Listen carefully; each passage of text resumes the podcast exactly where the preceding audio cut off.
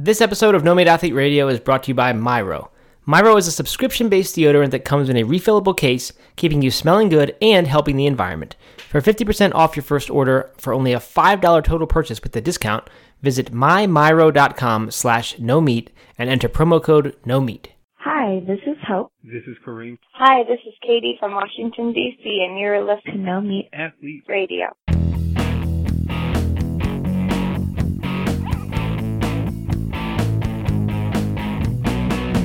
Doug, you know I've been uh, kind of excited about new habits recently, right? And kind of re reinvigorated, re-inspired to, you know, create habits, build good habits, read about habits, all that kind of stuff.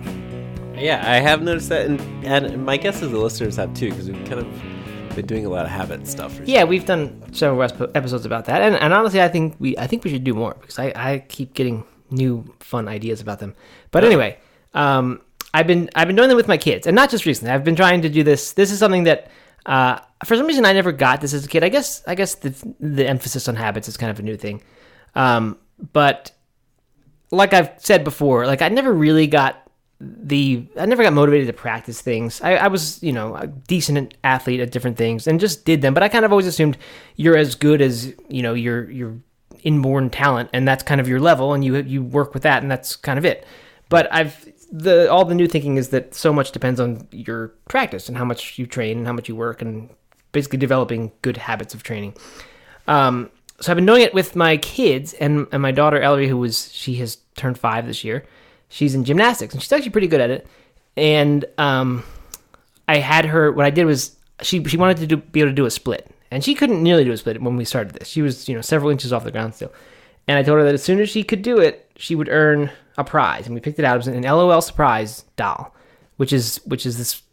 I don't want to get into what, what it is. It's this surprise thing that you buy in this huge giant egg with all this extra packaging, and it comes with a million little pieces, including one or two little mini dolls. And anyway, um, so yesterday she did it. She or this week she did it. She she sent me a picture from gymnastics with her doing the split because she works on it every day for like a few minutes and just does it in the carpet. So she can do a full split now, which I can't dream of doing.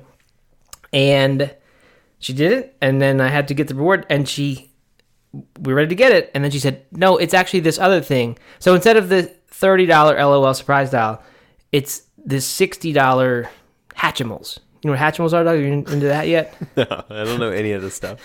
It's you gotta watch more YouTube unboxing. You'll, you'll figure it all out. It's some kind of huge egg. I don't know. I'm kind of mixing it up because I think the LOL thing comes in eggs too, and you just like dissolve those in water. The Hatchimal, you like punch at it or break at it or something. Eventually, the egg breaks and you get a pet or something out of it. I don't know. But she, but she moved the goalpost in the mid- middle of the competition. At some point, she she claimed she told me that she wanted this instead, and then I said yes, which is possible. It's possible that I was, you know, you know, didn't really pay attention. Just said yeah, sure. Uh, so anyway, it was a great experiment. I was so so proud that it actually worked and that it made her, well, not made her, but you know, encouraged her to do this thing, and then did it. And that so she has this new reference in her brain of I couldn't do this, and then I really wanted to, so I worked at it each day, and now I could do this. And I just think that's such a great lesson. I'm extremely proud of that. But uh, anyway, I told her for the next challenge we're going to write down what the prize is at the beginning, so that there's no confusion. And uh, my son is working on the same the same thing. In fact, I thought he would get his challenge first, but he had his challenge was could he juggle a tennis ball with his feet ten times, which is pretty hard to do. It's like to juggle a soccer ball ten times. Yeah, to juggle a soccer ball ten times took him a long time to get to be able to do that, but now he can do it a bunch. And to the next level of hardness, well, several levels harder, is do it with a tennis ball. And uh, anyway, he'll he'll win a soccer ball when he when he does it. This certain kind of ball because you know God knows we need more soccer balls. We have so many balls. But by the way, I, we haven't brought up bears in a while. We had a bear destroy one of our soccer balls. Oh. I, I'm sure of this because we kick them down the hill. We don't go get them because they're in the woods and it's just too hard. But then all the leaves fell, so now we could see them and we went and got them. One of them was just mauled, and I think a bear took it from this slopey, grassy part of our yard and just destroyed it. Does that seem Well, like a real thing? I mean, there's Yeah, punctures I in can it. See, I can see that. I can see that. Yeah. sure. You see, you see like videos of bears like playing with hammocks and Yeah, bushes and things like that. So you know, I can see them like finding a ball and playing with it for a minute, and then Exactly. Terrorizing my Destroy family. That- that's what they do. well, that's that's cool. That's cool to see them. Uh, I don't know, work at something and It really is, yeah. Because it's, it's hard to. It has been very hard to get kids. Like, because when, when I first approached it six months ago, maybe I wanted to get him to start trying to juggle every day, and like I know I get really motivated about that kind of thing now. Like the idea of finding a little ten minute a day habit and just going for it and seeing what happens in three or six months as a result of that tiny little effort each day. Um, that is exciting to me, even when there's no reward. I don't mean like extrinsic reward as far as like a prize, but like even when I don't have a reason to want to juggle a soccer ball, I've kind of enjoyed trying to do that each day just to learn how to do it. But what I had to learn was that he like that kids don't have that. They, they don't really for the most part have that sense that if you just keep doing this tiny little thing that's kind of annoying in the short term, feels inconsequential, that it actually adds up. So that has been quite a challenge, and uh, the the actual prizes thing has seemed to help with that. So anyway, it's been it has been quite a fun part of the journey. Do you think that that's because they don't see how such a small amount of effort could have a big result in big gains, or do you think it's just that like, you know, as a kid, it's hard to practice something that's hard? right. I don't know which of those it is. I think it, I think it is both of those things. I'm not sure. I think they don't have the perspective because it's- really hard to have that perspective even as, even as an adult. Sure, Like yeah. it just until you've kind of experienced it with something. For me, it was running probably that really taught me it at first. Uh, it's hard to believe that you're going to get better because I remember when we tried this the first time. We had these little ten footwork type, type drills we were doing, and I said, "Look, isn't this fun? You're you're getting better." And he's like, "I don't see that I'm getting better." He said, "I, I know I'm doing the exercises, but I don't see how this is helping me." Mm-hmm. And that was a week or two into it, and I was like, "Yeah, but it will. It'll add up over over a few months." So it's definitely that. But I think also kids, there's that there's that short term pain versus long term pleasure thing, and uh, often the the the short term pleasure wins out over over Right, right. short term pain. So that's been fun. Interesting. That's cool. Yes. Let's see. so I mentioned ru- I mentioned running, which is a good uh, segue into our topic today. Yeah, we're gonna talk a little bit about running, which we haven't done in a while. Gonna be back to running, maybe in maybe in a negative light. I may bring Uh, some maybe. I may bring some anti running sentiment. Yeah, you know, I don't know. We'll we'll have to see. This could be this could be a big debate between you and me. could, Could- get, could could get pretty nasty. maybe this might be the last episode we ever do. yeah. So uh, I got a little story before we get into that. Good. Okay. Um? So yesterday I was I was um, working the polls. I was handing out sample ballots. Um, am I allowed to say what, what party I, I I think people yeah. probably know what party. you're. I was simply I was handing out sample Democratic ballots and, and information on the on the Democratic candidates that are local here. And Okay. you know, oftentimes when you go to vote, there's like the Democrat person, and then there's the Republican person doing the exact same thing. Mm. And so you know, I was out there for a couple hours, and and this. So hold on. Sample ballot would just say, "Here's how we want you to vote." Yeah, it would it would have like it'd be the ballot but pre-filled in Ah. with the Democrats, so that you could then copy it over when you go to actually vote. Okay, I see. Yeah, but you know, so it's it's uh it's mostly helpful on on um People races don't like that don't have like yeah, on races that don't have um party affiliation next to the names, so that Ah, you know, okay. so that you can Mhm. if you don't know anything about like Sure. Whatever, yeah. Or and we had we had a bunch of constitutional amendments here in North Well, how Carolina. too, so- does the Democratic Party always have a stance on every amendment? Like, do not amend? Is that like the, the default, or, or, or do amend? I don't know about, much about this. Sorry, but like, do, who who decides this is how we stand on this amendment, or is it just always every every issue is is clearly bipartisan, or that's the wrong word, opposite of bipartisan? yeah. Um, well, I mean, you know, I think that the party, I yeah, I would I don't know if I would say always, but certainly with the the six that we had this year, the party voted, you know, to like internally decided how what their stance was on that on that issue, and so mm-hmm. that's what they recommend you you you vote for. I see. Okay. Mm-hmm. But part of you know, a big thing what I was doing out there was trying to educate people, you know, because a lot of people come in and they don't really haven't really heard heard about the amendments or don't know about it. So you know, like talk them through with people because you know, honestly, like I 100% want people to think for themselves and to um, you know to think through. I'd r- much rather somebody vote, uh, you know, have the information and, and vote.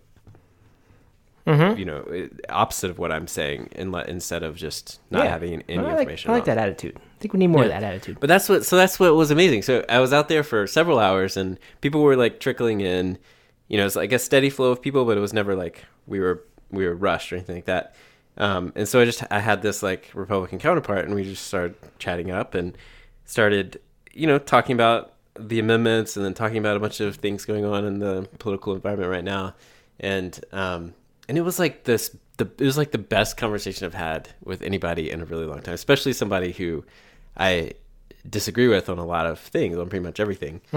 Um, but we like listened to each other and we talked it out, and like I think that we both kind of came to understand the other person a little bit better, and it was just like I was like, why are people not doing this? Why are people not talking to each other? Not just in politics, but like this whole paleo vegan thing or running versus non-running. you know, like Or Reagan Gorbachev. Like, or uh, like why are people just not talking to each other? And that it's just it just yeah, kills me. that's that is a great that is a very good point. And I don't know I don't know the answer. Why don't people talk? Don't- and then when they do talk, they you know we just yell at each other. You know what the problem is? Social media. I think you're I right because it's, It's no no I'm serious because I think you I can, know. like you can you can you can say whatever you want to and get away with it on social media, Mm-hmm. and then it just gets people so fired up and onto one side or the other, and no one's talking to each other face to face anymore. I know. I think we should outlaw social media. All the power should be in a few hands. Pe- few people control the information that flows out. No, no, no. what I'm saying. I don't know. Anyway, I so don't I'm know. glad. Anyway, I'm like. I'm, I'm fired up for debates, for Mhm. discussions, and so I'm glad we're we're gonna have this, and I think it's gonna get, yeah, it's gonna stay civil, but we're gonna we're gonna get our points across here. I don't even know. We're gonna get to talk. No, I don't think we even are going to debate. We, we were trying to figure out ideas for what to talk about today, and we wanted to do a fitness thing, but we said, I mean, my, my thing recently is that I've been doing this Muay Thai, which is a martial art kind of kickboxing thing, and I've really enjoyed it, and it's so different from running.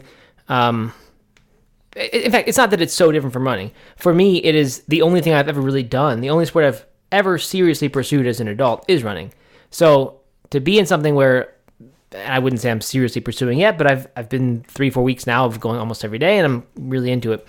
Um, it's like opened my eyes, like wow, there's this whole world of fitness that isn't running, and that's been really interesting. So um, we wanted to figure out a way to talk about those differences. But what we ultimately decided on was like kind of what we wanted to discuss what running has taught us about different sports, or sort of running's role among other sports and other ways you can be fit.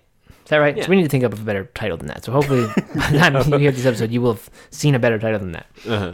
But Yes. anyway, um, so the reason I've been thinking about it is because I I still have some thoughts of running a hundred mile race next fall. I've been talking about it with my friends. Actually, we haven't talked about it again since I last mentioned it, um, but it's still a year away, so there's time. Um, and so I keep trying to think about how that fits into to this, and, and I know it does because some of the people who train at this gym uh, do go and run on different days. Um, and I have this trip coming up. My family's going to go to Spain again, and I'm not going to be able to do the training that by then I will have done for you know five or six weeks straight, and I'm pretty much going to be left with running. I mean, I'll probably do a few things, certainly some stretching because I mentioned before my flexibility is terrible, uh, which is a, the result of you know 10, 15 years of only running as my fitness habit, and then a bunch of years where I didn't do much of anything. Um, so I don't have any flexibility, but I work on that kind of stuff.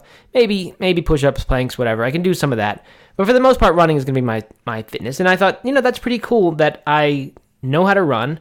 Uh, it won't be this hard thing because I do run, you know, a couple times a week just kind of to keep it up here. Um, but it's nice that like when I can't do this other thing, I can actually try to run every single day for two weeks or whatever I end up doing, and it just kind of got me thinking about things and, and my level of excitement for this, which is so much greater than I had have had about running since you know probably since qualifying for Boston. Like honestly, even the the ultra marathons didn't have me taking a whole lot of extra steps when I wasn't running uh, to make sure I was totally ready for my next run, like I'm doing with this. So that it just kind of occurred to me how different a mindset it is from the, the rut that I was sort of stuck in. So that's that's kind of what we want to talk about, um, and and kind of running space. And and is that is it a bad thing that running leaves you sort of equipped for running and with endurance, but without a lot of functional, practical strength in other areas or flexibility? Um, is is running only good when it's combined with you know a more of a, a weight training and full body sort of routine um or the times when running is is just is all you need and or is that oh for some people is is running all you need because it it is the thing that keeps you active and, and that's good enough so you know i think we'll we'll just touch on all that stuff Yeah, I think that's good. So where should we jump off doug what do you what are you what are your thoughts on all this Well, I mean, you what one thing I was thinking about when you were when you were when you were talking there was uh, about how running really does if you know if you're training for a marathon and you know, like you were for Boston or or if I'm training to get you know a fast marathon or a fast ultra or anything like that, um, you know, for the most part, the best thing you can do is run more. You can you know very few people will hit their max running you know their max mileage uh, in a in a certain day or a certain week. Um, so the more you can run, the oftentimes the better shape you're going to be in to to finish that race. Um, of course, you have to be smart about it, but and strategic about the type of running. But you know, generally, more miles is a better thing. Yeah, so people are probably wondering, well, why not cross training? And the answer is what cross training's role really. I mean, this is what like the Run Less, Run Faster program was based on. Is that when you hit that point where you really can't run much more or anymore without your risk of injury increasing a whole lot because of just overuse, um, you can still find ways to get your heart rate up, and you know you get a nice side effect of working other muscles uh, by doing cross training. And I think that's largely the philosophy of cross training. I guess you could argue that like strength training as cross training is a little bit different. You're trying to build muscles that will help you with running that maybe running wouldn't build on its own quite as much. Um, but yeah, I think I think it seems to me maybe not universal, but but largely agreed upon that if you can run more without injury, you should run more instead of doing something else. Yeah, If your goal is to be a, as good a runner as you can. Right. If your goal is is running only, you know, but but what that does is that ends up, you know, running. While it seems like a full body exercise, it's really isolating a, just a small group of muscles, and uh, you know those will get really strong, and you'll be able to run fast and long and everything. But you know, as soon as you're trying to do pull ups, or as soon as you're you know running an obstacle course, something like that, it's uh, you know, you just realize how weak you are everywhere else pretty much even muscles within your legs and your hips and things that are getting worked um, through running you know all those other muscles that are around them that aren't um, getting strength from that really repetitive motion of, of running and that really repetitive stride are oftentimes quite weak Right. if you don't do any sort of additional exercise and and I think that I think it's hard for a lot of runners to understand that or to admit that. I mean, I certainly had a hard time admitting that for a long time, um, thinking that I was pretty strong and pretty fit, and then I would go do this like half hour strength workout or 20 minute strength workout that you know that we Right. had for the strength blueprint you know the was like a basic very basic beginner strength workout and it was kicking my butt you know Right. and it's like it's you know i just run 100 miles Yeah. I'm it- struggling to do this Right, and running 100 miles, i- i- that to me is, I mean, I guess you could make different arguments here, but you're running on trails and you're doing a lot of climbs, and you're you're not taking the exact same step every time because you are running on trails and they're all different. Um, so you know you- you're not the most extreme example of a runner who has only developed a very few, a very specific set of muscles. Um, so yeah, I think that is a that's a great point, and I've heard it before. I've heard that like when a runner shows up at CrossFit, it's all I I don't know where I read this or what it was, but it was like that. It's almost a joke, a running joke of the CrossFit community that when a runner shows up and thinks they're kind of in shape, like you said, they just get their butt kicked. They're just terrible because they can't do any of these functional lifts uh, or very few of them because they they're not about that. They haven't they haven't trained their legs other than that exact one motion over and over. So, um, yeah, and I think that's really interesting. I mean, it's sort of like what I don't know. It, it depends. Like if running is your only goal, then why would you train the other stuff? Right. You shouldn't. Yeah. So I guess like the question is, is that a bad thing? And Right. um, and I kind of think so. I kind of think it is uh, for two reasons. This is you know, and and this is coming from the runner perspective because I'm still very much consider myself a runner, and that's by far my favorite activity, uh, exercise and, and activity. So, um, but I do think it's a bad thing for two reasons. Because I think that I think that runners in general neglect some sort of basic core and hip strength work that and, and upper body strength work that isn't like building big muscle mass or anything like that. But I think that if we were focusing more on that just uh, on a small scale, then we would actually be better runners. So, you know, in that sense, you know, I think that uh, even if you haven't maxed out your miles, taking 15 minutes a day or whatever to, to build some very basic core strength and, and back strength and glutes, then uh, you'd benefit from that. Um, so I think it's it's bad in that that we think that we're done with our workouts by just running, and we think that that's all we need. But I also kind, you know, I also think it's bad long term not to be working these extra all those other muscles. I mean, I feel like you just need to,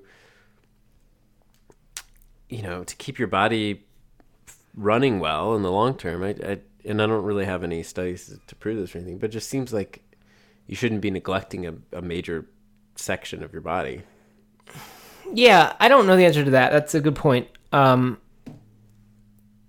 I think, I mean, if for the most part the activities you do in your daily life are walking and running, and you don't do a whole lot of other stuff, um, I don't know if there's too much um, trouble caused by not developing those other muscles. Now, I guess you you might deal eventually with with imbalances and things like that.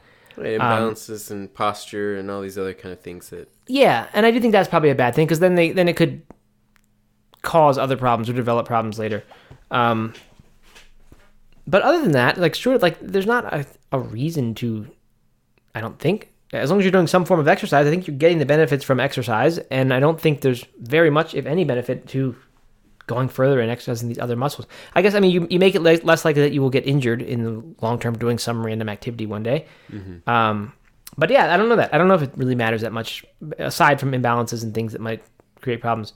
Um, if you look at like like blue zones, which we've talked about many times, the type of exercise those people do is exercise that's built into their daily life, and it is stuff like gardening, uh, or really just lots and lots of walking in hilly areas where it's kind of a workout just to go walk. And so they're not they're not developing any great muscles in any particular area. They're they're developing, you know, very very functional strength, not with weights, um, but just developing a lot of different muscles a little bit. And I think that's as far as we know. I mean, that's that's about as good as we can say for exercise causing um, longevity. Of course, we also mentioned this thing about running itself. That people who run 30 minutes a day, I think three times a week, um, they also experience a longevity benefit, and that that didn't seem to require any other sort of training or anything like that, cross training. So I don't know about uh, that that issue you raised, but whether it is a bad thing as far as long term health goes to not develop muscles other than running muscles. Right.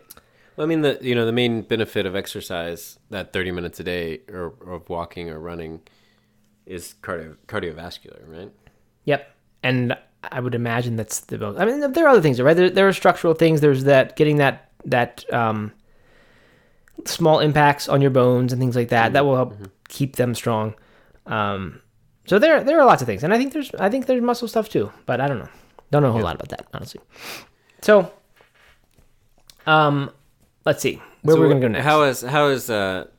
So now that you've been doing Muay Thai, Mm-hmm. how do you like? I know you talked about being inflexible and that kind of thing, but how do you think that running had prepared you for that? So it's not that easy to say because my running's been so sporadic over the pa- really for over the past five years. My hundred was in 2013, so it's been five years since I really seriously, consistently trained over the course of six months. Uh, lots and lots of times within those five years, I took one month or two months and said, "Hey, I'm getting back into running now, and I'm gonna do something." Um, so it's not that I, you know, just went out of shape, and I've eaten really well the whole time. Um, but it's hard to say because I didn't go right from running or right from finishing a marathon to starting this.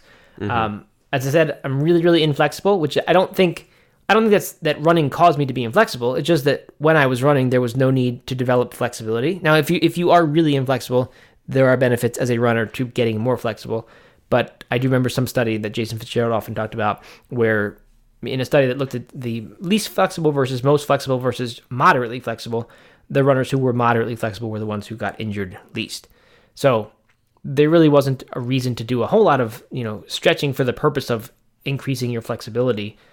Um, so I didn't do it. You know, I I did it for as an injury prevention thing when I was really serious about that, but didn't do that, and then took all this time off where I obviously wasn't going to be doing stretching. Um, so that's that's been a big thing. But I I really do think my endurance has like permanently been better for having run so long. And I don't know about the science for that. We've talked very often about how when you run, you're not just training your body and you're not just training the short term fitness thing, but like you're training your brain to learn how to run effectively and to efficiently run your body as a, when you're running. Uh, and the evidence of this, which to me is entirely anecdotal and theoretical, is that if you took someone took someone who ran ultra marathons or a marathon, and then you know someone like me, and then had them stop running for the most part for several years, and then said, okay, today go run ten miles, they they would manage to get it done. I think. I don't think it would be the worst day of their life that they had to go out there and run ten miles. Right. Whereas if you took someone who had never done any running and you said, okay, today go run ten miles, you have to do it, they're gonna their body's gonna be devastated from that activity if they're not someone who has kept themselves in great shape or something. Right. Um, and so I think that's just it's not a fitness thing. It's just that you've learned how to run and your body can do it fairly efficiently. So I don't know how quite that applies here because I'm not running. I'm not going through that running motion.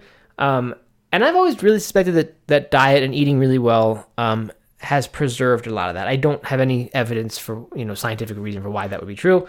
Um, but really, since I've been eating a really clean diet, I've always been surprised that when I come back from a long break off of exercise or fitness, that it doesn't feel impossibly hard like I kind of remember it feeling in the old days before I ate well. Um, so who knows? I, I've kind of often chalked that up to maybe just getting better at running, but this has given me a reason to think maybe it's more about diet because I've been uh, I've been done really well with with keeping up with these hour long you know fitness workouts where there's it's just it's just basically 30 second and minute long intervals for the entire hour and you know i don't i don't die after 20 minutes. I, i've been able to kind of the first week i did but then i then things like things picked up. So i think in that way to help me i think i think the whole this one's not specifically a running thing but it does come up a lot with running and maybe not as much with other sports. Um, the, the learning how to not quit thing. Like that's you know i think if you're new to fitness entirely it's really easy to be 10 minutes into something and kind of have like a flight or fight response happening where you're you almost become fearful. You're saying wow this is really miserable. And then there's this huge story in your head about how horrible this is. And that's all you can think about is when can i stop? And then eventually you just stop because you just can't take anymore. But i think running teaches you that like when that happens that's that's only the very beginning of what you have. Like you you know you, you might be able to go for an hour when you're tired for 10 minutes after 10 minutes. Um, and with running, you learn how to moderate your pace and control things and make sure that you can keep going longer. But I, in general, you learn how to not quit even though it is painful. And I think that's also done a whole lot. I think that just kind of kept me able to to do this these things that, that were really hard the first week, but but really got uh, doable after that. Yeah, you, I mean that's interesting because you know I think that one of the big what one of the big things that people experience when they train for their first I don't know 10k or half marathon or whatever their first running race is uh, if they've never trained for anything like that before is exactly that how how to how to approach training when it's not always fun and it's and it's going to get hard you know and the when running mm-hmm. is not fun that day or for maybe if you're just starting to run it might not be fun for the first six weeks you know um, and having the mental strength to keep going and also i think the kind of the structure that you get from a, a, training cycle of consistency and you know having some sort of routine involved in your your fitness and stuff like that for a lot of people that's this is the first time that they're doing something like that.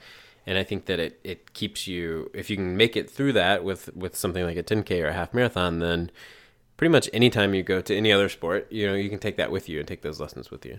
Right right. Another thing that that reminds me of is that you know I, the running taught me how to eat too, and and nutritionally, like how do you mm. how do you eat before a workout and after a workout.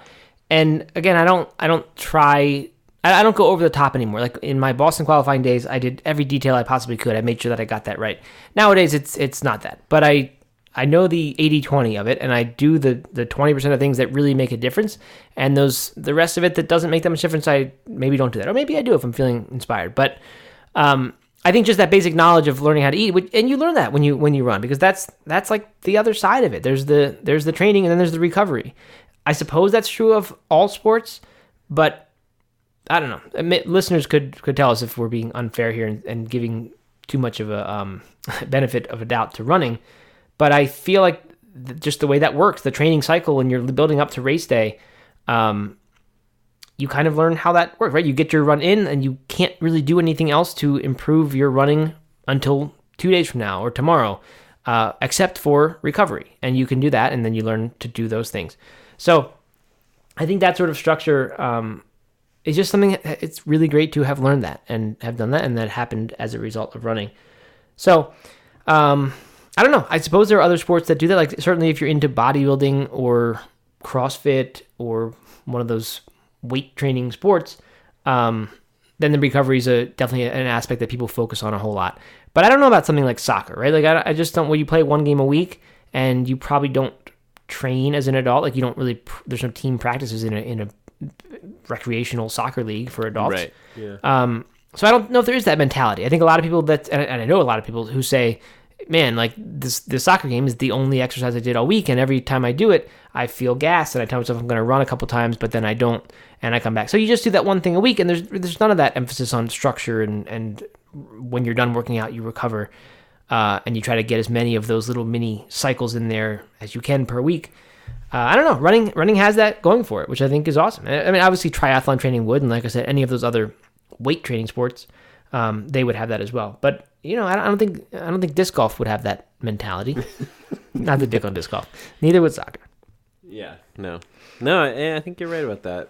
Um, but I, you know, but at the same time, like, I think that you experienced this uh, when you first started playing soccer, and I might be wrong about this, but you certainly experienced it now, where once you started, if you got really motivated about it, then then you do start training and you start doing other things and kind of falling back on running as your default, you know, kind of side side training.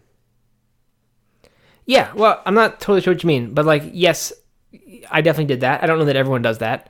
No, Um, think a lot of people don't do that probably. right, But right. But yeah, but if you're that type who gets into something and you want to get better at it, then then yes, you you build in the extra. You start working on it yourself. What did you mean though by the running being your default or your side training?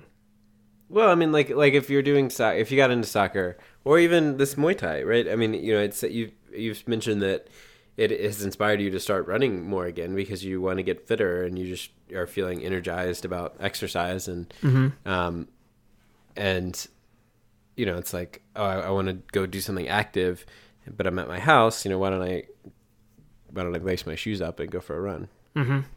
Right. Yep. Absolutely.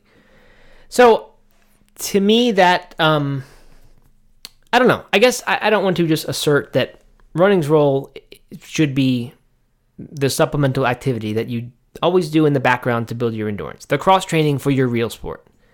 Uh, no, no, no, no. I, I don't mean real. I mean the cross training for your primary sport. But I don't want to assert that because I, I, I, the the reason I am, I guess that I first go to that, that I'm tempted to make that assertion is that what I remember about running was the part where I kind of felt like I understood how to do it, and the initial thrill of that whole Boston journey and the huge goal and all that stuff that was past and I was now into ultra running and certainly 50 miles and 100 miles became goals in themselves, uh, especially the 100. But it was different. Um, they they didn't have that same feel of this just one thing that like just all the time was driving me to make the right decisions. Um, alcohol. We haven't mentioned alcohol this episode, but that's that's been a big one. Like for me, when I know I have this workout at nine in the next morning, I- I'm not that tempted to drink. I'd rather just get to bed early and like, and when I say drink, I mean have a daily one drink. But um, I'd rather get to bed early and wake up feeling great the next day, and wake up early the next day, rather than spend that last hour enjoying a beer. Um, and I had that mental, I had that feeling with with trying to qualify for Boston. But I, once I got into ultra running, I didn't anymore. Then ultra running, it just became this kind of laid back form of of running, and you don't have to make it that way, but I did. And um, it didn't it didn't drive me to make really great decisions all the time because it was this guiding light in my life. Um, but if I'm being fair to running, I have to include that whole Boston training period when I was totally motivated and I did all I did lots of cross training stuff. I did the core endurance thing. I had those bands. I did push ups. I did all kinds of stuff. And going back to that thing you mentioned a few episodes about feeling like an app, feeling like an athlete again Yeah. um, I was doing all that stuff. And I what also what was really interesting about that is that I when I was training really hard, like I felt like my upper body got in shape. Like I got some of the benefits you I would expect you to get only from weight training, uh, from doing track workouts. Because that's that's a much different. You're engaging a lot more of your body when you do a workout where you're sprinting, Sure. uh, compared to one where you're just going at easy pace all the time. So when I was getting all of that stuff happening at once, and it required a lot of focus all the time to really, because it was hard to be ready for the next workout during, the, especially that final training cycle when I before I did qualify. Um, I, I remember it just was like I'd finish one workout and be like, okay, I have 48 hours till the next one. I need to do everything I possibly can to make sure I'm ready to do that again because I know how hard it's going to be.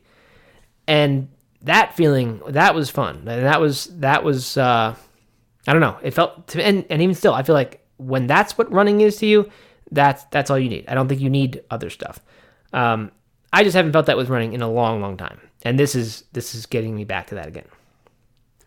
Okay, so I want to see, and I have a true or false statement for you. But uh, before before we get to that, I think we should pause for a second to thank our, our sponsor. This episode of No Meat Athlete Radio is brought to you by Myro. Myro delivers a natural, great smelling deodorant. They keep it natural with a custom blend of essential oils that release over time to keep you fresh, as well as barley powder to keep you dry. There's nothing toxic, 0% aluminum and 0% parabens, which are common in deodorants, and the ingredients are clinically tested for safety and function. Here's how it works. First, you'll choose your scent and the color of your case. Then you'll get a refresh every three months delivered straight to your door, conveniently timed when most people would run out.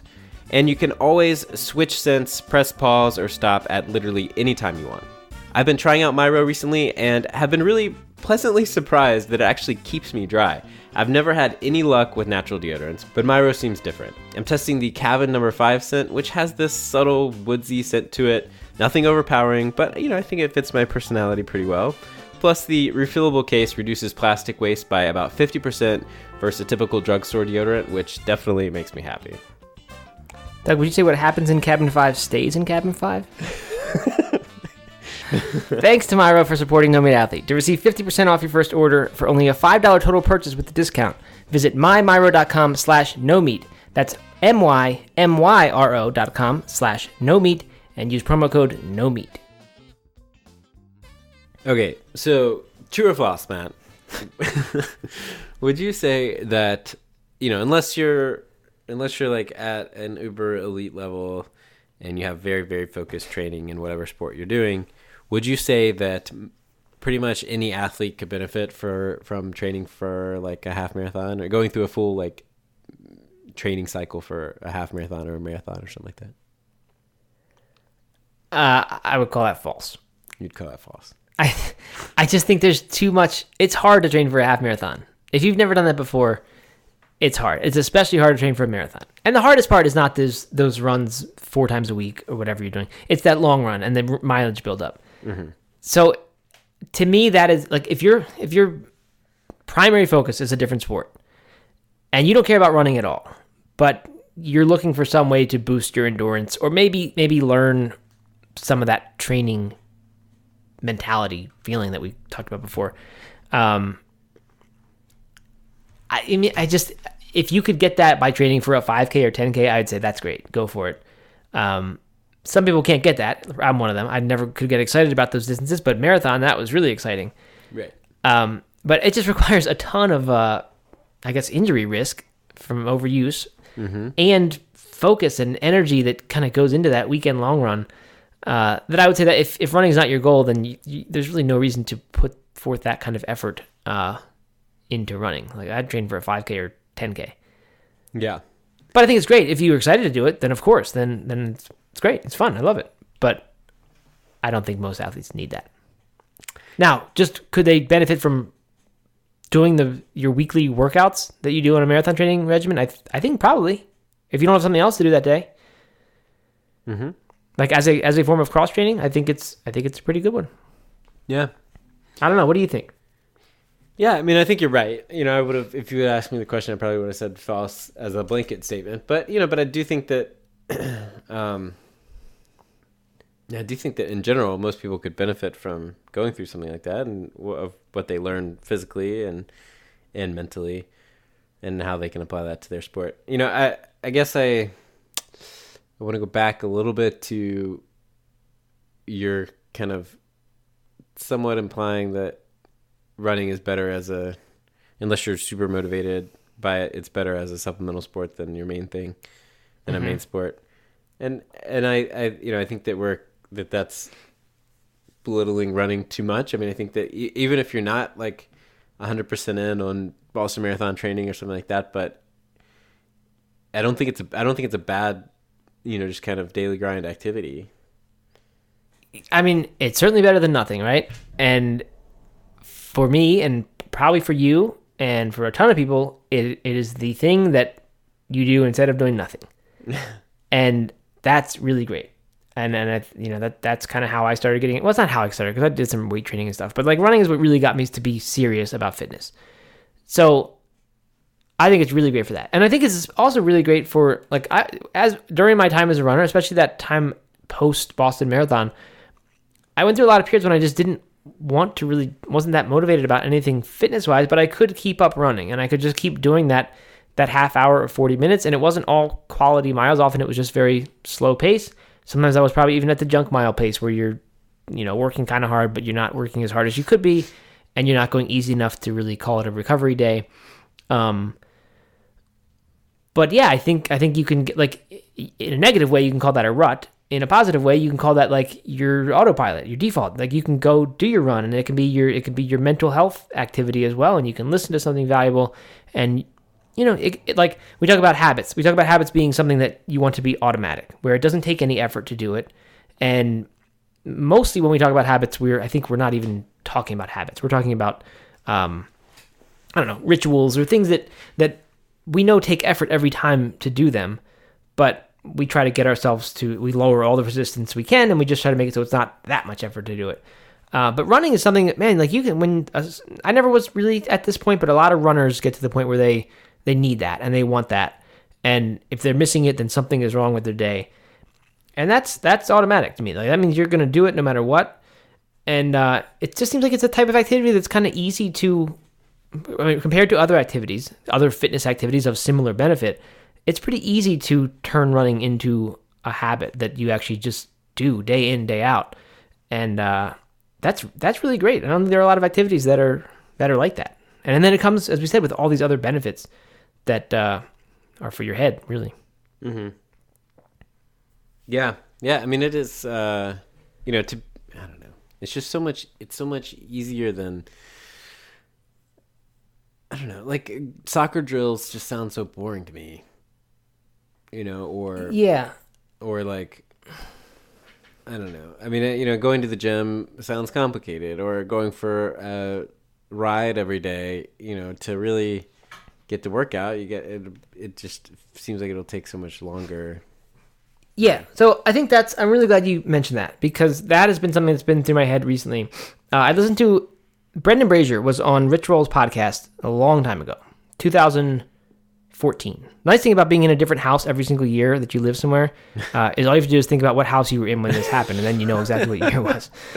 Um, so 2014, Brendan Brazier was on Look at Rich you mentioning podcast. the Rich Roll podcast two weeks. I know twice in a row, and I'm and I'm going deep into the into the archives for this I, one. I like it. I like it. uh, Brendan Brazier was on there, and he said something about how he was recently he was into activities that required him to to be a beginner, because what he had read somewhere was that when you're a beginner at something, your perception of time actually slows down. So he was saying how he was kind of getting older, uh, older being I guess then maybe entering his 40s, um, and then he was kind of looking for things that would that would be would have him as as a beginner again, so that he could just you know enjoy a slower perception of time and feel the years not passing by so quickly. Um, I don't know if that is exactly what I am getting out of Muay Thai, but I'm realizing how much I just how valuable it is to be a total beginner at something, and how much fun it is to be that total beginner and get to experience um, very quick and intense amounts of learning and improvement uh, and you get to witness it happening. And we've talked about this plenty. We've talked about how you do eventually hit a plateau and then that's when most people quit and that's the dip and that's when it's very easy to quit but it's also the dumbest thing in the world to quit because if you were going to quit then you should have not started at all um, so you, I mean decide either you're gonna you're gonna stick through that or you're not gonna start at all rather than wasting the effort to get to that point. But this goes back to what we talked about last week, Doug, which is the discussion about, like you were saying, when you lived in DC, you didn't really do a whole lot of hobbies. You did running, but you didn't do a lot of things that um, we could describe as as I don't have the word for it, but something other than just pleasure in the moment, right? It, the pleasure of going to meet friends at a bar um, for happy hour or whatever. You didn't have a lot of like ha- hobbies where you were actively learning something new, which is fine, and I'm not judging that, and neither are you. I don't think. Um, There are times when that's that's what you're into, and that is totally cool.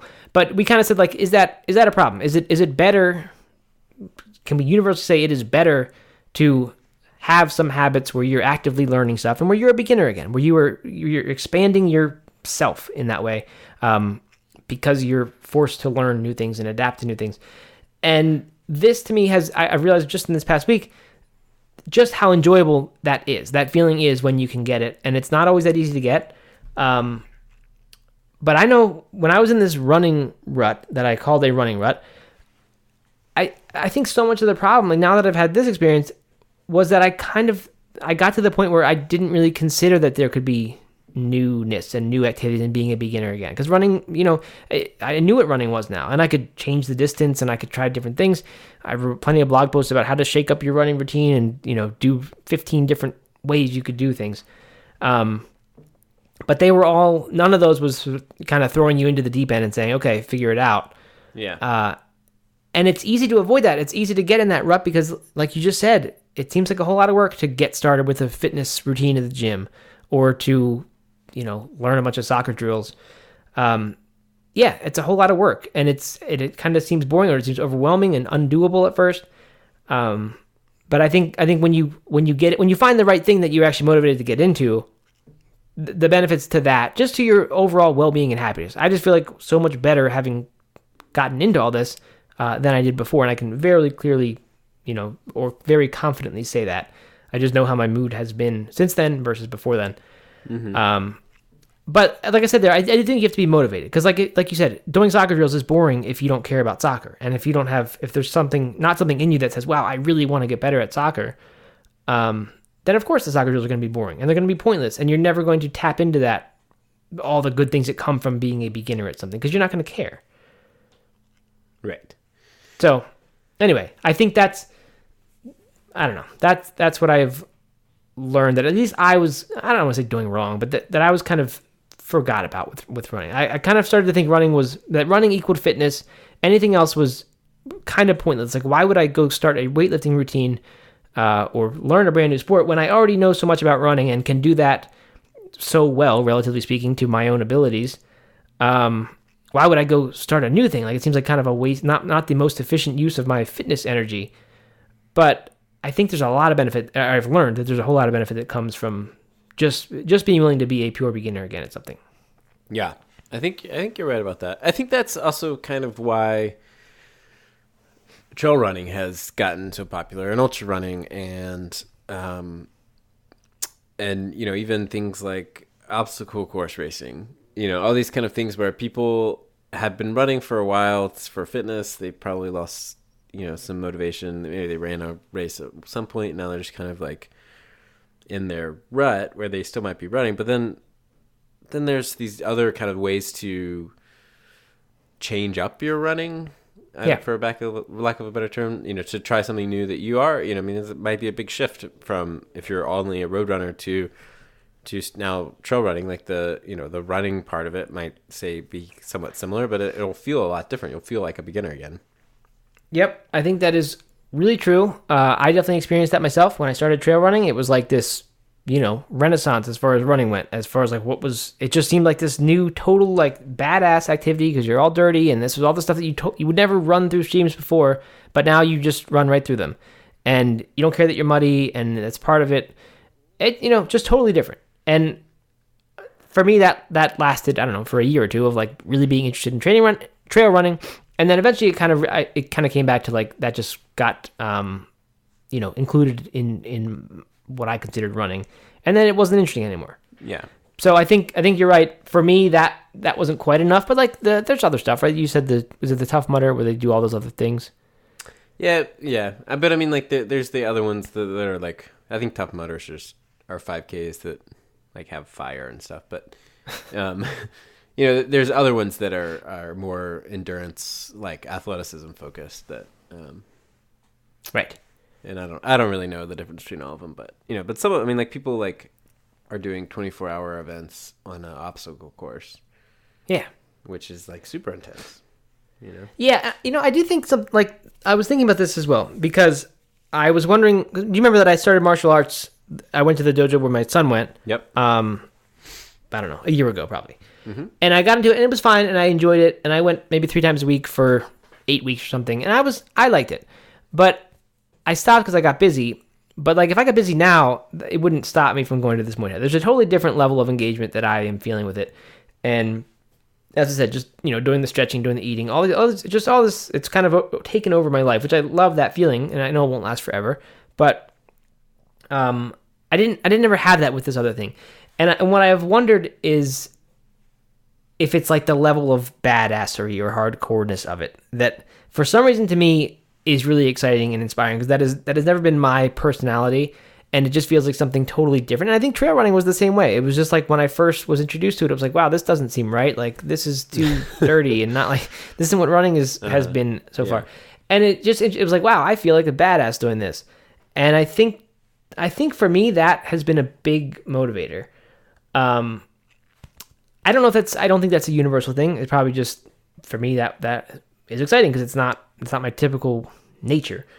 Um but I, I also think there's like I've gotten because this is so much harder than that class was. Like that one was much more about the tradition and doing the right things, and you bow in and you do all that. Like we don't we don't do any of that stuff. Not to knock that stuff because I think that's cool. And I thought when I first started, I was like, wow, this is good. I like meditation. I like that kind of stuff. Um, this is going to be a good fit. But it turned out that this other one has been a much better fit, and I I think some of it has to come from the fact that it is so difficult, and this is something I didn't really get with running. I mentioned that I kind of did in that when I did track workouts, but I don't. I haven't had a sport where you really notice physical benefits, and I don't just mean like you're able to do it better, but like your appearance changes. Like I've I've never gotten in shape so quickly uh, as doing this. Like I, even when I would do go to the gym, like I didn't get in shape the way I'm getting in shape now. Are At least, muscles bigger, Matt? yeah, I'm getting way stronger I haven't from seen it. you. for I haven't sure. seen you in a few weeks. Am I going to notice something when I look at you? Uh, I don't think so. Unless we unless we do a shirtless uh, podcast episode, then, which I think a lot of reasons we shouldn't do that. That just seems kind of Might be good for our YouTube channel. or it might be really bad for the channel. yeah, that's true. It might be terrible. Um, our YouTube channel, which which of course exists, right? Hmm. Hmm. Anyway, um, but here's what's interesting. I know I know CrossFit is a sport where you would get a benefit like that, where you just it and and so is weight training. To me, though, those those are getting better at exercising is what those sports are, and I, I don't mean to knock them, but that CrossFit has never seemed that fun to me because it just seems like you're just you're just exercising to get better at exercising, and like what are you trying to do? Running, at least there's races. I guess there's CrossFit competitions, and you can get into that. Um, this this to me feels like it's kind of in between and there's an actual like result that you get you learn this skill of being able to defend yourself and fight and potentially enter the sport of the fighting if you wanted to. Um but i just i really like that it's a sport and it's something that i feel like is a fitness thing and it's fun but it also has this benefit. And i didn't i can't say i really ever got that from running. Like like running as i said i did have times where i would notice that i was you know gaining muscle and losing fat and that was good. But for the most part my running was was a struggle to make sure i didn't get too skinny so it's been really fun to have something that does what the gym always did for me, the weightlifting gym always did for me. Uh, but doing that in the context of training and you're trying to get better at a skill, I don't know that that combination along with the the hardcoreness of it, at least as I perceive it, it just has been exactly what I needed, and it's been it's been a really good thing. Well, that's great. I'm really happy for you that you found that, and uh, and I can get that too. I, you know, I mean, the whole badassness is attractive to me. To you, you know, I think that that's like with trail running, like just running on a trail. You know, this like my my my go to loop that I do a couple times a week. Um, you know, just like the trail that's a quarter mile from my house, and it's you know like a kind of a cross country trail. Um, you know, it doesn't it doesn't do it for me. Like I do it because it, allows me to get out for a run and I get to hit hit the dirt a little bit, but it's not like super exciting. You know, I I live Right. for the for the weekend runs where I'm like up in the mountains doing something Mm-hmm. that feels much more rugged and much more badass. Um, Yeah. you know that's the that's the attractive thing to me. So you know, I mean, so like I, I understand that whole badass attractiveness thing with you're getting from Muay Thai. You know, I think that it's just uh, you know, for me, it's like I could I can still get that from running, and that's what um, you know. I don't know. Everybody teach their own, right? Yes, that is right. I think I, what I've identified is that for me, I was in this long fitness lull because I, I kind of forgot that doing brand new things is an option, and that even if they, like you said, even if they seem like a whole lot of work and very complicated to get into, which this did, because it was like a lot of resistance to go to right MMA gym. I just always thought that was like not for me. I thought that was for you know people who were into like punching each other and getting black eyes and all that. it just seemed, it was just like it took a lot to go in and say I'm going to do this. yeah, and it's and it's really not that. I mean, in fairness, it is not that badass. It's not like going to a fight club. Um, but it's but it's been really cool. You So broke your rib. I may have. I think I did break my rib because it still hurts, but I'm at least able to do things. Yeah. Which makes me think it's not broken since I'm actually able to do things. But we'll see. It's either bruised or broken. um, no, but that's it, it. It was exactly what I needed, and I think I I kind of forgot, or at least didn't consider as an option, um, getting into something brand new. And I, I wish I would have been. I, nothing was attractive to me and exciting me when I was in that kind of fitness rut. I guess I wish I would have gone and actually tried things, try, tried more things, and just said, I wish I would have known that like it maybe the difference isn't that I'm in a rut. It's just that I just need to go explore until I find something that really is interesting to me. So I, if my advice would be is if you are stuck like that, you know, try new things and and just try a bunch. And even if they don't seem exactly what you'd want, um, do it. So that's mine. But I think like you said, Doug, like for you, you didn't you don't haven't gotten that rut with running, and you still get that thrill from going out in the mountains on the weekends. And I think if that's what if you're experiencing that, then you don't need you don't need to explore and try something new. Like you, I think even if it's not the beginner's mind idea or the, or feeling like a beginner and all that, um, you're still getting a thrill from it, which which is really what I think people are missing when they get into a rut where all they're doing is their same. That if like if you just did the route that you do that loop that you said it doesn't do anything for you if that was all your running was then i'd say well, you need something else. Right. but uh but you don't. I mean you got this you got that. Plus you do. You have disc golf. Plus, I have disc golf, and you know, and and I, and especially when I'm training, and um, you know, I, I, you know, going back to kind of where we started this conversation, um, when I'm training, I feel this desire to do more than just the running, and I, and I'm not talking about cross training and that kind of thing, but you know, but to do some strength exercises and to work on my diet and to, you know, do all of the other things that you might gain from a more full body activity. Um, You know, because I I want to do that to improve my running and to get better at, at my running. Um, Right. And so, gotcha you know, I don't know. So that so what's uh this is off topic now but what is what is it that is inspiring you to get better at running like are you are you still planning that that one run you were going to do that route thing where you push a baby stroller Well, I can't. you don't push a baby stroller. Uh, well, I th- remember we're not going to talk about that. Oh, right. Didn't we talk about it on the podcast? We did. We talked about it on the podcast, and then we decided I wasn't going to talk about it.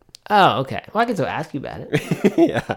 You just yeah well that's putting it on that's still in the works um, Okay. and that's that's inspiring and uh and i don't know like i have a couple races at the very beginning of the year i've won a 50k in january and a the 40 miler in in february and and i'm just like after after really a, a spring and summer after a post race lull in training from Mm-hmm. after the 100 miler last spring um, i'm just in general i'm just feeling much more amped about running and um, you know and trying to get in good shape for this winter and, and this for next year i want to come Cool. back strong man and i want to take on that 100 miler again and i want to kick its ass and Okay, so that's what it is. yeah yeah i guess that's what it is i guess that's the kind of like the longer term goal yeah And then 3100 after that.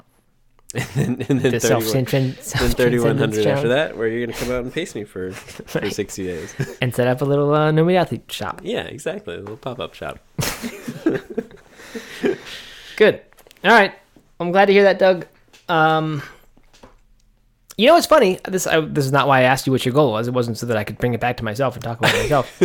um, Mm-hmm. But it just occurred to me that I that I don't have any goal at all, and uh, I have not really experienced being so motivated about something without a goal. Because, like I said last episode, I don't I don't want to get into the fighting. I don't think that doesn't seem like that fun. Uh, and there's no mark at which I point would say like, okay, I've achieved being a, a fighter now, and I'm good. Are there like belts and things? No, this place does Brazilian Jiu Jitsu as well, and in that there are belts, but in Muay Thai there are no belts. At least the way they do it. Okay. Yeah, so I think So really, in I mean, there really there is no way to progress other than to just get better. yeah, So you just get no- better, and I think, and if you get into the fights, then of course there is a way to progress, and you can Right. move through different, I think through different classes. I don't know, but uh, yeah, so that is interesting. I don't know. Suddenly, I wonder why I'm doing it. No, is this podcast going to ruin it for you? oh no, no. I mean, I think that's a good. You know, I mean, kind of like what we were talking about last week, of course, about you know having hobbies just for the sake of having a hobby.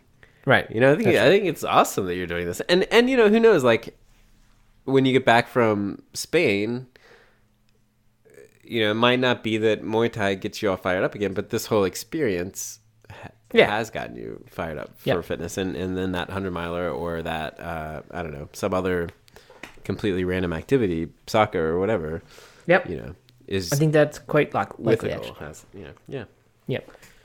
Cool. Good. All right. Well, then I think this is a good place to stop. yeah I think so too.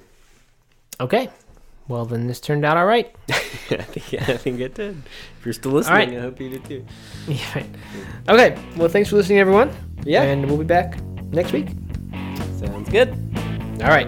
Bye. Bye.